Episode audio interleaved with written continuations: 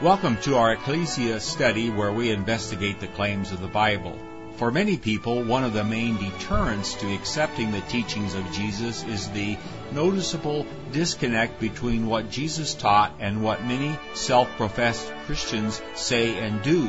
As we investigate the Bible, we look into how C.I. Scofield and his reference Bible have influenced literally thousands of evangelical pastors and millions of evangelical Christians into fervently believing that the modern state of Israel is a fulfillment of biblical prophecy and should be revered and supported without question in spite of its undemocratic and inhumane treatment of both Christian and Muslim Palestinians for over 60 years of occupation. Our study leader is Mark Horton, president of Ultra Clean Corporation and a diligent student of the Bible. Our reader is We Hold These Truths faithful volunteer and dramatist Leslie Fort. Thanks for joining in our quest. In today's Christ Followers Bible study, we're in Acts. We're in the 21st chapter. We'll be starting in verse 27. We'll be talking about Paul's arrest.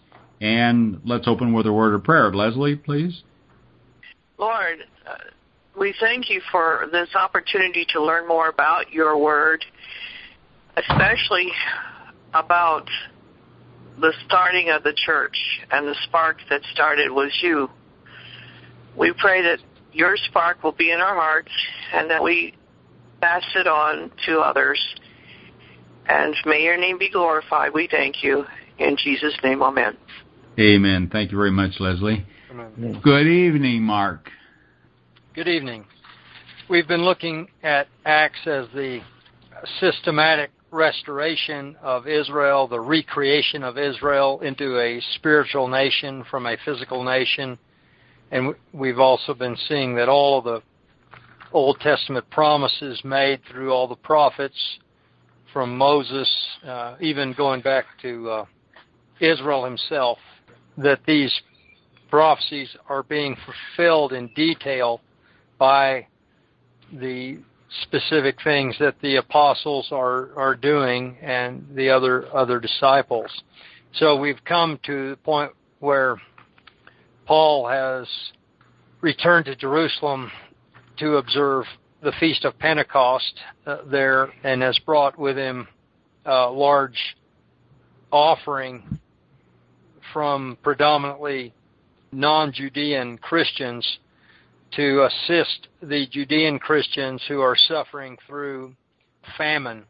And he had it had been predicted when he stopped off in Asia that he would be bound when he got to Caesarea on the coast of Palestine another prophet came down and predicted that he would be bound if he went up to Jerusalem, and he was adamant that he go. Even the bringing of the offering of the nations up to Jerusalem was a fulfillment of one of the prophecies of Isaiah. And so we're, we're seeing all of this continuing to unfold. Uh, we're also seeing, which we've pointed out occasionally, the parallels between the life of Paul and the acts of Paul and the acts of Christ and his life when he was in his physical body. And this last section of Acts really is is all about the trials of Paul. There's three major trials that are recorded. There were three trials of Jesus before his uh, unlawful execution uh, in the Gospels. So Paul is continuing to do things that Christ did when he was in his physical form. He's Christ is now working through human agents who collectively form the new body of Christ and are building the new spiritual temple uh, of Christ at the same time. And so we pointed out something that was uh, interesting. It was even more interesting than I expected when we discussed it last week. When Paul got up there to Jerusalem, he went in and met with the leaders of the church in Jerusalem, and they were concerned because the Judean Christians had the understanding that Paul was telling the Judeans scattered abroad through the empire to forsake the law of Moses and to abandon the practice of circumcising their children. And the leaders told Paul that he needed to go up and help four men complete their Nazarite vows in the temple. And we, we pointed out that Paul made no objection. And Paul was not uh, a cowardly person when he was here in the flesh walking. Uh, we've seen him risk death and anything else. If if he disagreed with what these leaders in Jerusalem said, he would have voiced an objection. At the end of 21, it is extremely important to note that Paul did not object at all and proceeded exactly as the leaders of the Jerusalem church did for the express purpose of demonstrating to all the Judean people that Paul did keep the law of Moses in its entirety. And we, we got off into a little discussion of exactly what the law of Moses was, which was not my intent, but the, uh, the point is, is that most religious teachers and groups do not understand when the law of Moses ended.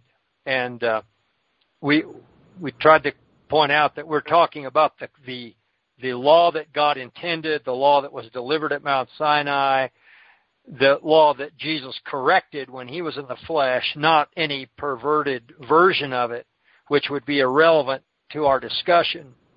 And most, it came out of our discussion that most denominations in the United States have taught that the ceremonial aspect of the law ended but the moral part of the law has never ended and is still with us today. Uh, Chuck brought that fact out, and it's very obvious to anyone that ever discusses religion with any of their friends uh, that this is in fact the case. The question that I was trying to get answered that didn't get answered is when do these teachers and churches think that the ceremonial law ended? And I, the thing that kind of came out of our slightly out of control discussion is that no one really knows, no one's really thought about it. And uh, William Bell and myself, who have come through what's called the Restoration Movement, the Churches of Christ, the Christian churches, they took a different tack. They claimed that there was no distinction between the moral and the ceremonial law, and that it all ended uh, at the cross. But we are seeing here and trying to demonstrate that that is certainly not the case. Because here is Paul and myriads upon myriads, thousands upon thousands of Judean Christians who are faithfully observing the law of Moses.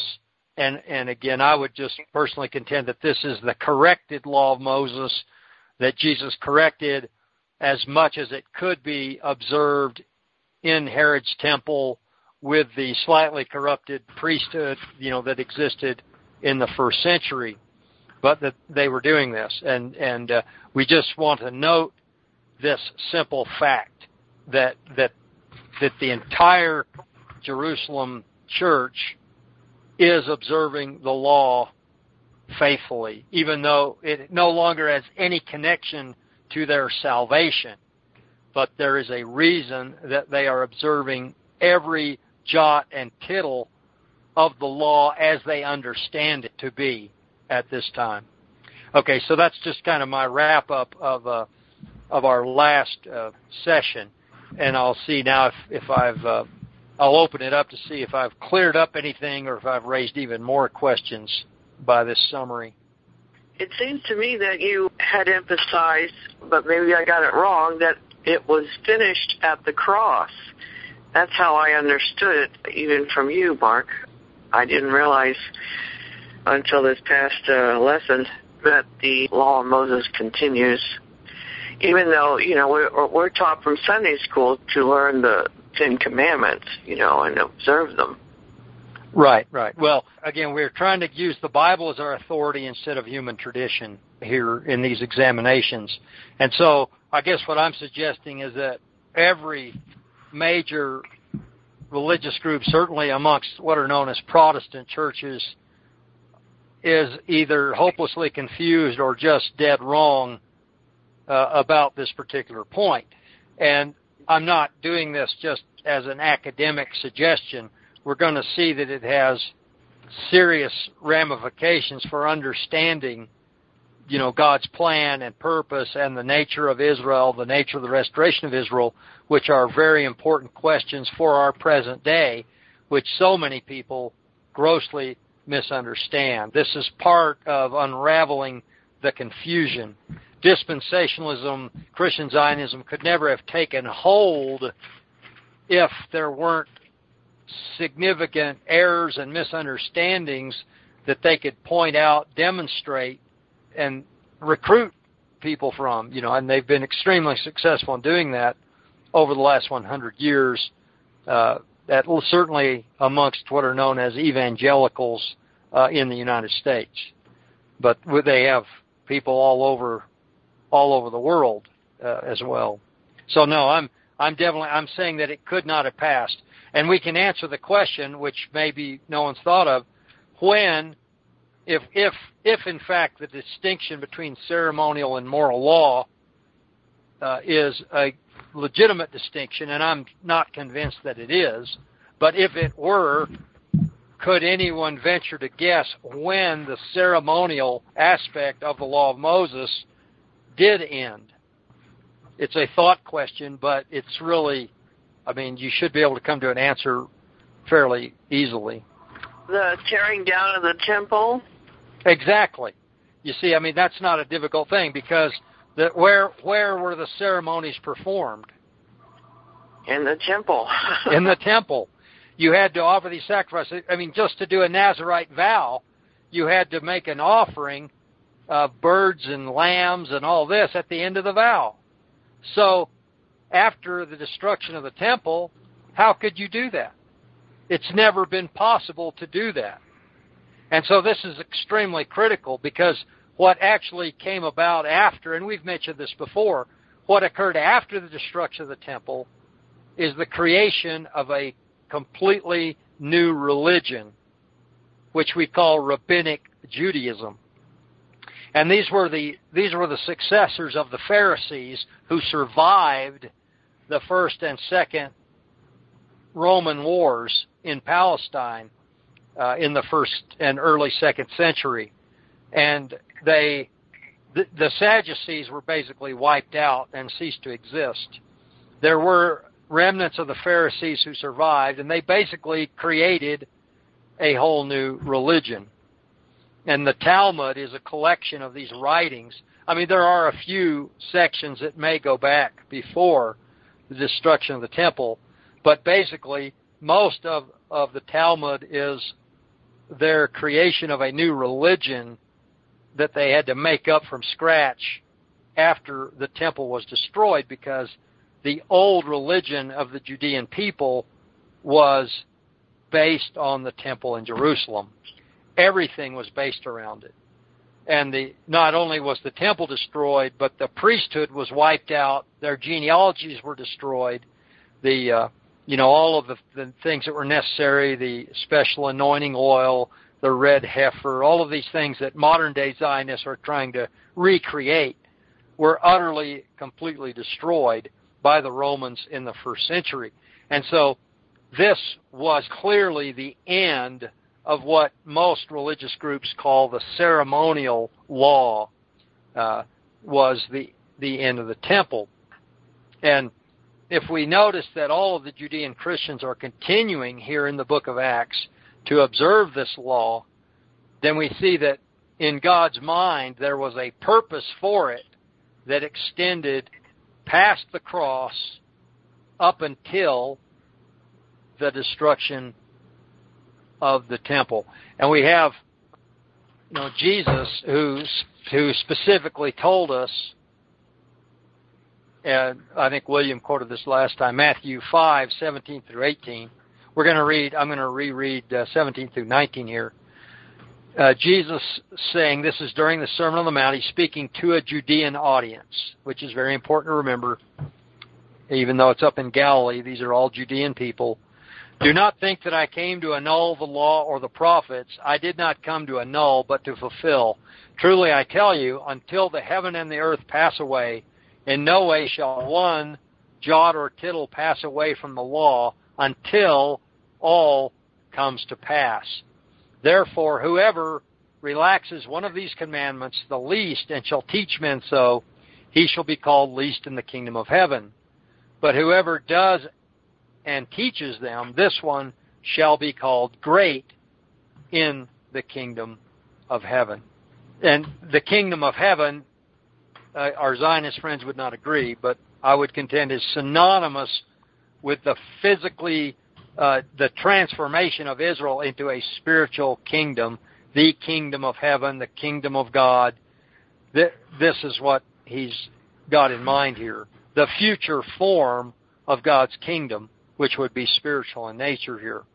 But you see, the Judeans that Jesus is speaking to were to continue observing this and teaching others to observe it until all would be fulfilled.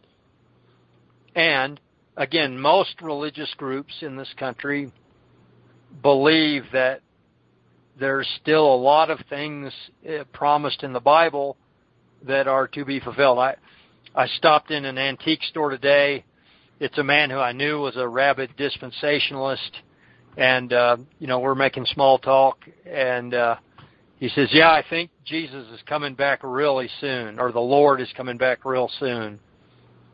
And I said, "Well, I I have a whole nother take on things, but I understand why you might think so." I didn't say, well, why don't you go ahead and make a prediction to join the, the hundreds and hundreds and thousands of people who have made false guesses about, you know, when this is going to come. But anyway, um, you know, we have all this future speculation that when Jesus is going to come back to finish everything he didn't do before or to tie up all of his loose ends. But we can simply go to Luke the 21st chapter where Jesus again is speaking. And, but here, by every scholar's admission, he is speaking of the imminent destruction of the Judean nation. And he's talking about uh, earthquakes and famines and pestilences, and they're in a famine, you know, right now. In Acts 21, they're in a famine, you understand. Famines, pestilence, there will be terrors and great signs from heaven but before all these things, they will lay their hands on you and shall persecute you, delivering you up to synagogues and prisons, bringing you before kings and governors for my name's sake. So what's about to happen to Paul in Acts 21? He's about to be brought up before kings and governors for the name of Jesus of Nazareth. Jesus, going back to Luke 21, it shall turn out to you for a testimony. Settle in your hearts, therefore, not to think before of what to answer, for I will give you a mouth and wisdom which all your opponents will not be able to withstand or to gainsay. You will be delivered up even by parents and brethren and kinfolk and friends, and some of you they will cause to be put to death. You will be hated of all men for my name's sake, and not a hair of your head shall perish. In your patience you shall win your souls. But when you see Jerusalem surrounded by armies, then know that her desolation is at hand. Then let those who are in Judea flee to the mountains, and let them that are in the midst of her depart out, and let not them that are in the country enter therein. For these are days of vengeance, that all things which are written may be fulfilled. Okay, let me read that verse again, verse 22. For these are days of vengeance, that all things which are written may be fulfilled. Okay, did y'all get that? I heard you. okay, so what did Jesus say back in Matthew 5? Not one jot or tittle shall pass from the law until, and some translations say, all is fulfilled. But the mind says until all comes to pass which means the same thing. Okay, so the law was going to stay until when? Fulfillment. Okay, and in Luke 21, Jesus says, When is the time of fulfillment? Let me read it again. Luke 21, verse 20. When you see Jerusalem surrounded with armies, know her desolation is at hand. Then let those who are in Judea flee to the mountains, and let those in the middle of her depart out, and let not them that are in the country go back into the city.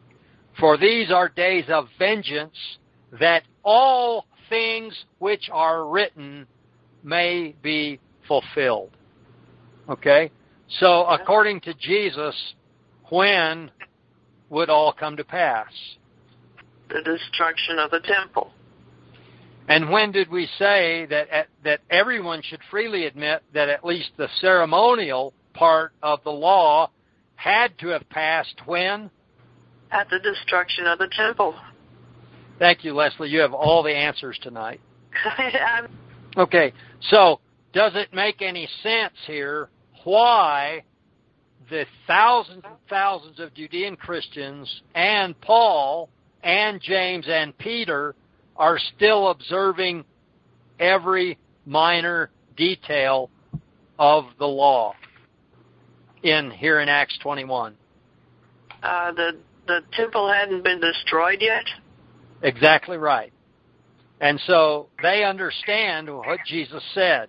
So, Mark, then what you've got is two classes of Christians. You've got Christians that have to obey the law and Christians that don't. Uh, that sounds like something different from what I've been taught.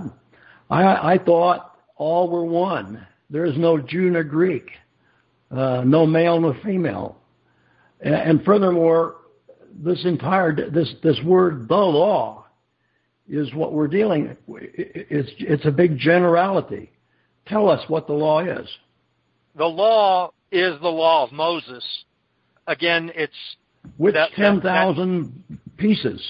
Yes, all of it. What are you talking about? It was a burden that our fathers were not able to bear. We need to go back to Acts 15 for just a moment to see to remember what we've already talked about. Back in Acts 15, the the first huge non-Judean church came about in Antioch of Syria. Okay? Barnabas was there. He went when all these Gentiles believed, he went up to Tarsus and grabbed Saul and brought him back down there. And they, they were teaching all of these people who were all being baptized. And then it says in the account that certain came up from Jerusalem some Judean Christians came up there and said, well, it's great that you've brought all of these non-Judeans into the church, but by the way, they all need to be circumcised and they need to observe the law of Moses in its entirety. Y'all remember that? Yeah. Yeah. Okay.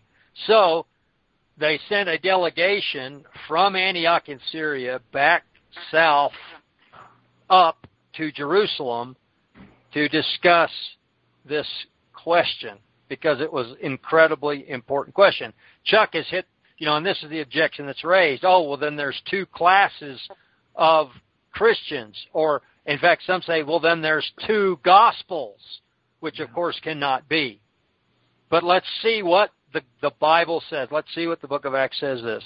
So, I'll just read it coming down from Judea, certain came teaching the brethren that if you are not circumcised after the custom of Moses, you cannot be saved. And then after not a little dissension and disputation, the church there arranged for Paul and Barnabas and certain others to go up to the apostles and elders at Jerusalem about this question. And they were sent on their way. They passed through Phoenicia and Samaria, declaring the conversion of the nations. They were causing great joy to all the brethren there. And then, having come to Jerusalem, they were received by the assembly and the apostles and the elders. They declared also as many things as God had done with them. And there rose up certain from the sect of the Pharisees who had believed, and they said it was needful to circumcise them and to command them to keep the law of Moses. And the apostles and the elders gathered together to consider this matter. And after much disputing, Peter rose up and said to the Men, brethren, you know from our former days, God among us did make choice through my mouth for the nations to hear the word of the good news and to believe. And the heart knowing God testified to them, giving them the Holy Spirit as he did to us. And he made distinction in nothing between us and them, having purified their hearts by faith. Now then, why do you test God by putting a yoke on the neck of the disciples which neither our fathers nor we were able to bear? But through the grace of the Lord Jesus Christ, we believe to be saved, according to the manner they also believed. And all the multitude kept silence, and they were listening to Barnabas and Paul, declaring as many signs and wonders as God had done among the nations through them. And after they were silent, James answered and said, Men, brethren, listen to me. Simon did declare how at first God did look after to take out of the nations a people for his name. And to this agree the words of the prophets as it has been written. And then he's quoting from Amos uh, old Hebrew prophet Amos. After these things I will return and I will build again the tabernacle of David, which has fallen down, and its ruins I will build again and I will set it upright, so that the residue of men, or the rest of men, may seek the Lord and all the nations upon whom my name has been called, says the Lord who is doing all these things. All his works are known to God from eternity. For this reason I judge do not trouble those from the nations who are turning to God, but write to them to abstain from the pollutions of idols and sexual immorality and from strangled things and from blood. For Moses from ancient generations has been proclaimed in all the synagogues on every Sabbath. Okay, so they they wrote this down. Well, here's the letter. I'll just read that. The, the entire assembly in Jerusalem agreed by consensus, uh, along with their leaders. And here's what they wrote. The apostles and the elders and the brethren to those in Antioch and Syria and Cilicia, brethren who are of the nations, greeting. So who is this letter addressed to? Everybody?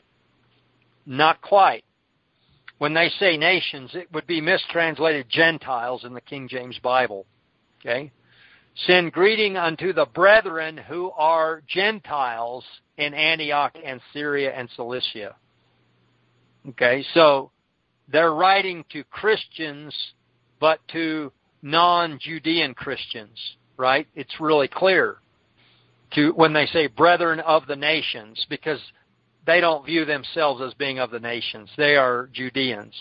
What's the matter with just taking the attitude that they were very confused by all of this and they had to fumble along and find their way?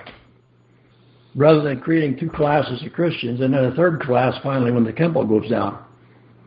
Well, when the I temple goes down, there's only one class left. Well, I'm, I mean, this is important because this is the root of all misunderstanding today. This is this is part of the root of Christian Zionism, is is misunderstanding all of this. So they weren't. I mean, yes, okay. Are these are these leaders of Jerusalem confused? Are they in error? Are they making a mistake by doing this? But let, let me just finish the letter, and then we'll jump back to, to 21 here, where we're supposed to be. Okay, greetings to you, brethren of the nations. Seeing we have heard that some of us have gone up there and troubled you with words, unsettling your souls, saying, Be circumcised and keep the law. We did not give them any such command. It seemed good to us, having become of one mind, to send chosen men to you along with our beloved Barnabas and Paul, men who have given up their souls in behalf of our Lord Jesus Christ. Therefore we have sent Judas and Silas, they by word also announcing these same things. For it seemed good to the Holy Spirit and to us no more to no more burden to lay upon you except these necessary things to abstain from things offered to idols and blood and strangled things and whoredom, from which keeping yourselves you shall do well, be strong. Okay, so that's the letter.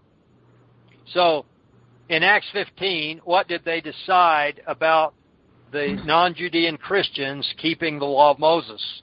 They left out, "Thou shalt not kill." Thou, was that maybe that's what they meant by blood? Yeah, maybe murder. that means maybe that means murder. The blood means murder. Uh, they, they all they, they had a few little things about food and the the phylactics on their foreheads, but they they left out the other eight commandments. What about? Uh, This none of this comes from the Ten Commandments. so you're when you're talking about the law, you're not even talking about the Ten Commandments. You're talking about all the little practices of the elders. Everything, all of it. of everything, everything from Mount Sinai to the end of the Book of Malachi. Well, uh, But but anyway, but I mean, again, we don't want to get off the tradi- track. What about the traditions of the elders? Isn't that the law? That's a that's not a no, that's not a biblical thing. The Pharisees held that the traditions of the elders were of equal import with Scripture, but you know they ne- that was never proven. The Sadducees disagreed with it, and several other groups disagreed with that interpretation. That's These their oral too. traditions. He he set them straight on a number of them, uh, probably not all of them. I don't know, but that's not. I don't want to get sidetracked into that discussion. I just want to point out that this this So decision. circumcision is not a tradition of your elders. No, it was part of the, it was a commandment of the law of Moses.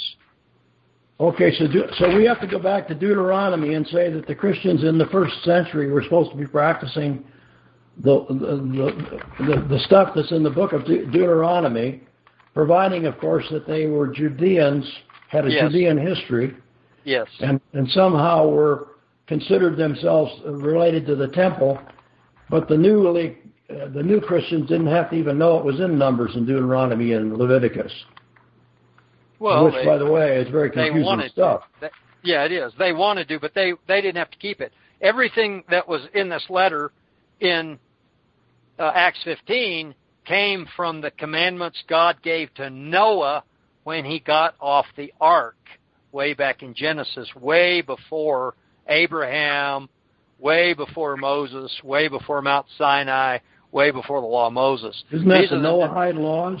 Exactly. The, that this is what Noahide laws are supposedly laws that today uh, Jews think Christians ought to keep, but they don't have to keep them. Well, yeah, I mean, again, that's not germane to our discussion, but that is that's my understanding. That is, uh, yeah, exactly. But that's where that's where this letter came from, from the book of Genesis, from the commands God gave to Noah when he and his family got off the ark. So this is not part of the law of Moses at all in any sense. Uh, it, the fact that some of it might compare or be similar well, that's an academic question, but this does not come from the law of Moses. This comes from way before the law of Moses was ever given. So we have two different situations here, but but again, we've read that they are all saved by faith in Jesus Christ. So the fact that this one family of Judean Christians continued to observe the law for a short time had nothing to do with their salvation. The fact that the other nation, Christians, did not have to observe it, they both were saved the same way. There was a specific reason that the Judean Christians continued to observe the law. Jesus commanded it, for one thing. We read that right out of Matthew 5.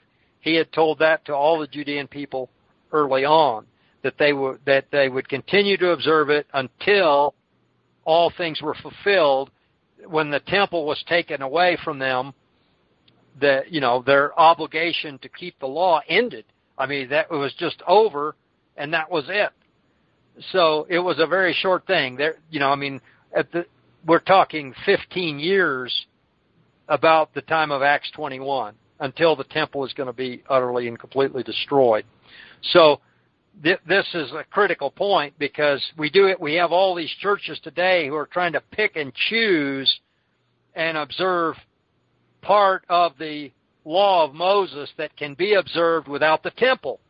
Okay, and we have we have Orthodox Judaism, which is claiming to be observing parts of the law that can be observed without the temple.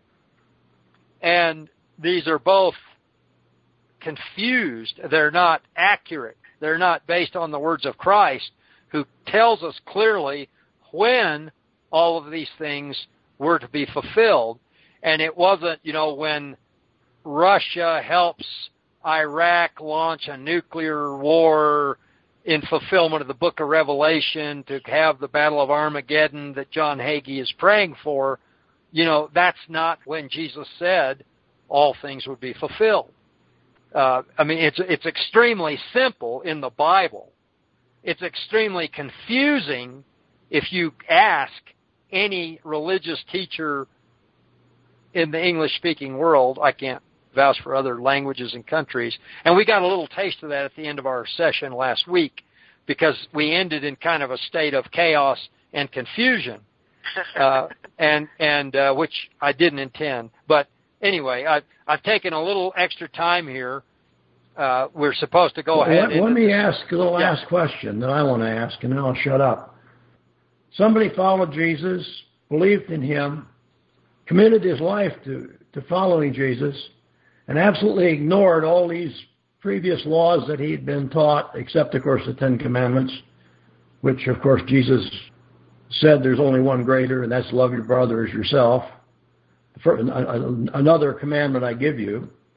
But he doesn't uh, circumcise his children. He doesn't uh, restrain from eating uh, shrimp, if that was what they didn't eat. And uh, he pulls his ox out of the well on Sunday is he going to hell because he didn't follow the laws of uh, the elders, the covenant of the uh, laws in Deuteronomy, or but he's a follower of Christ anyway? Uh, well, you're ta- you're talking about someone of Judean nationality. Is, is yeah, somebody who was one of these so. temple people you talked about, and he and he and he he like the disciples decided he would follow to death. He became a follower. Say it was James. What if James didn't keep the didn't have a phylactic thing on his forehead and didn't follow any of these. Well, just uh, I mean, all I can do is tell you what Jesus Himself said that this one shall be called least in the kingdom of heaven. Now He's in it. I mean, he got said, rated Christian, Mark. he's, I, I'm, yeah, but these are not my words. Okay, I'm, these are not my words. These are not my thoughts. I mean, John the Baptist, he said, you know, that never has a man been greater among human beings than John the Immerser. Jesus said this. He said, but I tell you, the least in the kingdom of heaven is greater than John. Okay, can y'all remember when he said that? You see, so it doesn't seem to be saying that this person is going to be banished from God's presence for eternity. But I'm just saying that here in Acts 21, we see clearly tens of thousands of Judean believers were still meticulously following the law. And Paul had no problem. And as we see when we go through these trials, we had to lay this groundwork. We had to take this extra session to lay this groundwork because they're going to accuse Paul at these trials of speaking against the temple and against the law of Moses. Those are going to be the charges against Paul. And Paul is going to boldly state in his defense, these charges against me, they cannot prove. So if, if Paul was going around telling Judeans to quit circumcising their kids, don't you think his enemies could have produced one witness to prove that he was saying the law is over and done? The, the that, use... that just proves that Paul was a, a smart, wily salesman, a good politician, and a liar. Yeah, but I don't believe he was. And, and again, so here are all of these tens of thousands of Judeans sinning? Are James and Peter in error? Are they sinning? And now Paul, by not objecting and by doing what they've told him to do without objection, is he sinning? As he is carrying out, finishing up these Nazarite vows for these four Christians who have completed their Nazarite vows in the temple? That's the question. So we need to keep this in mind as we continue next time here at uh, uh, you know in in verse 27 okay because again these are the charges in verse 28 men of Israel Come and help us. These are his enemies from Asia. This is the man who spreads his teaching everywhere indoctrinating everyone to the detriment of the people, the law, and this place, the temple. Not content with that, he has brought Greeks into the temple and desecrated this holy place. So you see, the, the charges laid against Paul, for which he is arrested and kept in custody for years, are that he speaks against the people of Judea, speaks against the law of Moses, and he speaks against the temple in Jerusalem. Those, these are the charges that are laid against him. And the whole rest of Acts are going to be his defense against these charges right here in Acts 21 verse 28. So I, again, I, I don't, I didn't want to beat this to death, but we we ended on a point of confusion. I just wanted to go back and read what happened at the Jerusalem conference, read what Jesus said about keeping the law until all was fulfilled, and then reading what he said about when all things would be fulfilled, which he clearly stated was when Jerusalem was surrounded by armies. So anyway, I, that's any closing thoughts here from anyone? I do. Yes. I think the issue seems to be a difference of culture orientation between the Judeans and the Gentiles. But it boils down to our faith in Christ and that we are actually one in the Spirit, and that's where it belongs, and that's what's most important. Uh, yeah, and they state, you know, they stated that they they have believed, they have they have received salvation by faith in Christ, just as we have. They were one that way. The problem, the one thing I forgot to mention, is that if you were circumcised and began following the law of Moses, guess what? It doesn't matter what country you were born in. What was your nationality after you were circumcised? Any guesses?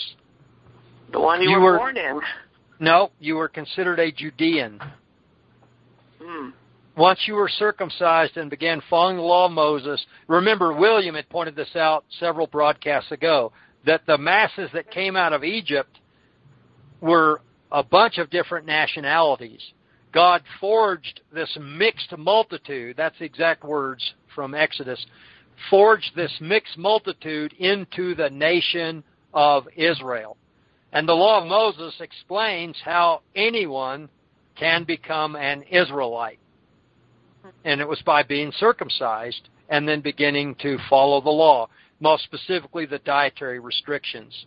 So it would be today like someone claiming to be a joint citizen, you know, of Israel and the United States. I mean, where do their loyalties really lie? You know, once you were circumcised and began following the law of Moses, you were an Israelite. And the Judeans in the first century that was all that was left of the Israelite nation. So they were, you know, the Judean nationality is the remnant of Israel. Once you became circumcised and began following the law of Moses, you, according to the law of Moses, you were one of them. And so, if all of the nations did that, they would just all be Judeans, and the rest of the nations wouldn't be in the church. But the prophecies clearly stated that all nations, you know, would flow into it. And so, so there is a logical reason as well why the Judeans would continue to circumcise and the non-Judeans would not continue to circumcise during this brief transition period until the temple was taken away. Well, thank you, Mark. That was a very good background report, and uh, we'll be able to forge on next week in chapter 21, starting in verse 27. Thanks for everybody's input. Thanks for listening. If you like this program, please let your friends know about it and our other thought provoking podcast. And be sure to visit our website, whtt.org for a wealth of information on Christian Zionism and other critical issues that we face. Also at WHTT.org, you can watch for free our award winning documentary film, Christian Zionism The Tragedy and the Turning, Part 1. Join us in our efforts to wake the town and tell the people. Start small, think big, and press on towards the straight gate.